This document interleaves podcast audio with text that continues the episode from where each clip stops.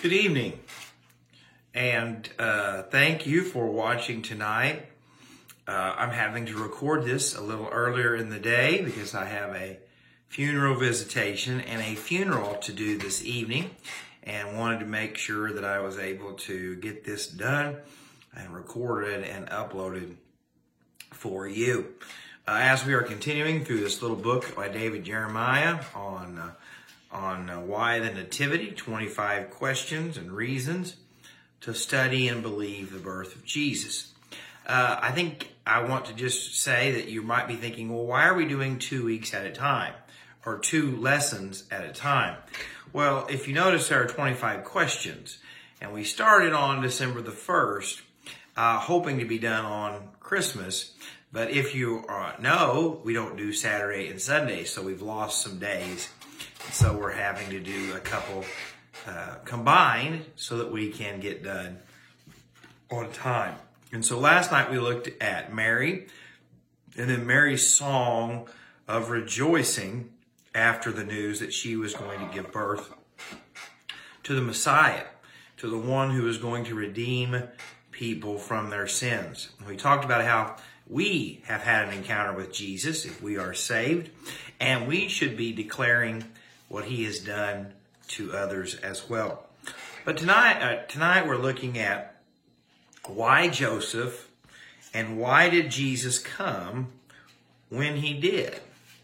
And uh, a lot of times we ask ourselves, Joseph was a unique situation, right? He was a husband who was excited about being married. He had a, a, a wife that was going to be pure and humble and godly and all the qualifications that we see uh, God celebrating in Mary, you know Joseph would have been the same way. Uh, he would have been excited. This was the woman he loved, the woman he wanted to be with, uh, all of these things.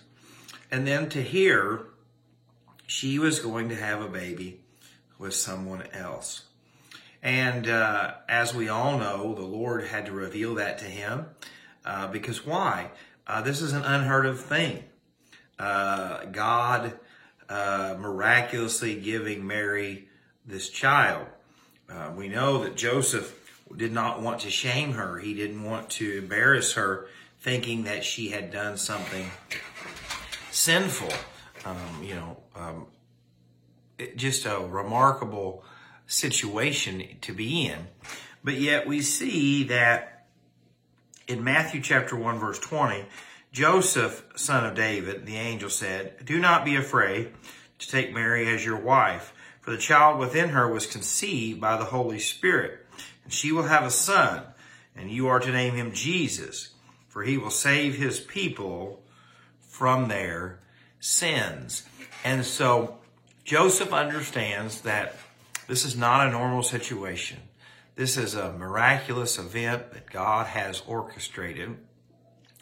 And I think it's amazing because even though Joseph would have known it was a miracle, even though Joseph would have known that Mary had done nothing wrong, Joseph had to know that no one else was going to believe this. No one else, when they begin to see Mary's stomach grow, would have believed that this child was the Lord's. First of all, you can imagine everybody would have begun to judge Joseph because of why? Well, they were doing things before marriage that they shouldn't have. And I know we're living in a culture where that no longer matters, but I want you to know something that sex and sexual uh, uh, things are meant to be in marriage and to, to, to to do anything like that before marriage is a sin. And God does not bless it and God does not honor it. And even though we have accepted it, it's wrong. So parents and grandparents, you need to remind your children and grandchildren that these things are sacred and special and they're not cheap. But Joseph would have faced that stigmatism. Then Mary. What if they would have said, well, it wasn't Joseph's, but Mary did this with someone else. Now Joseph is not only being accused of doing something he shouldn't have, he is marrying someone that doesn't deserve to be married, someone that doesn't deserve his love and affection.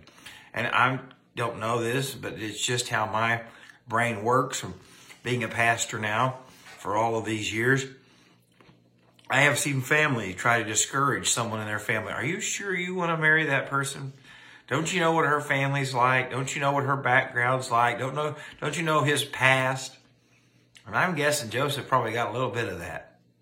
This woman's pregnant. It's not your kid. What are you doing? But Joseph stayed the course.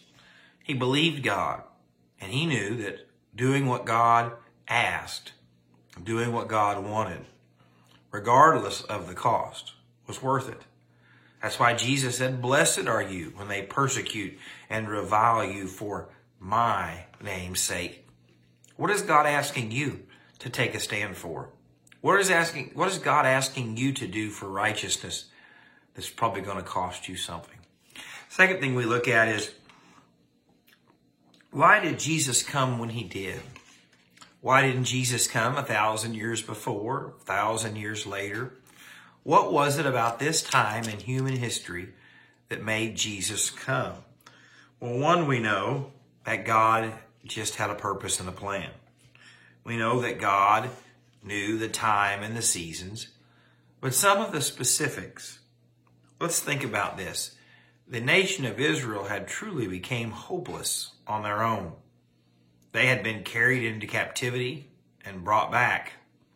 And after that captivity, they had begun to quickly run from God. And so when the nation of Israel is at its point of Jesus' birth, it had become totally corrupt.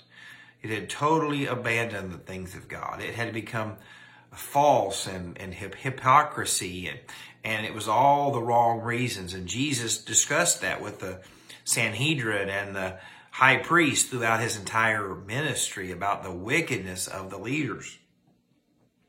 But I think that's fitting though, that when things are most hopeless, we see the love and mercy of God. Just think about John 3:16. For God so loved the world that he gave his only begotten son that whosoever believes in him will not perish but have eternal life. And so we know that the rescue mission of God has always been the purpose and plan because of the love of God, the care of God.